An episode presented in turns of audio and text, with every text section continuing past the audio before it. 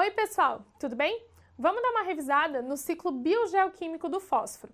O fósforo ele é uma molécula que é essencial também para a existência de vida no planeta Terra, assim como o carbono.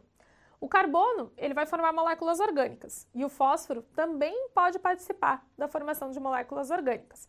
A gente vai ter o fósforo participando da formação de moléculas de energia, o ATP, que são essenciais para as reações metabólicas dos, dos, seres vivos, e também ele vai participar da formação de umas substâncias que são chamadas de ácidos nucleicos, o DNA e o RNA, que são essenciais para produção de proteínas, para a transmissão das características de uma geração para outra. Vamos entender então como é que esse fósforo circula entre os seres vivos e entre os diversos ambientes do planeta Terra.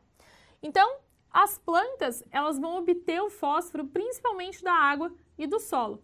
Elas absorvem os átomos de fósforo e assim elas conseguem crescer e se desenvolver, justamente porque vão formar mais moléculas de ácido nucleico e também mais moléculas de energia.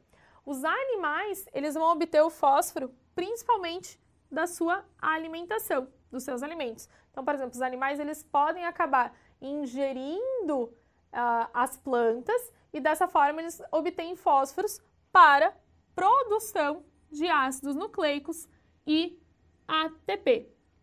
Espero que vocês tenham gostado desse resumo e até a próxima aula!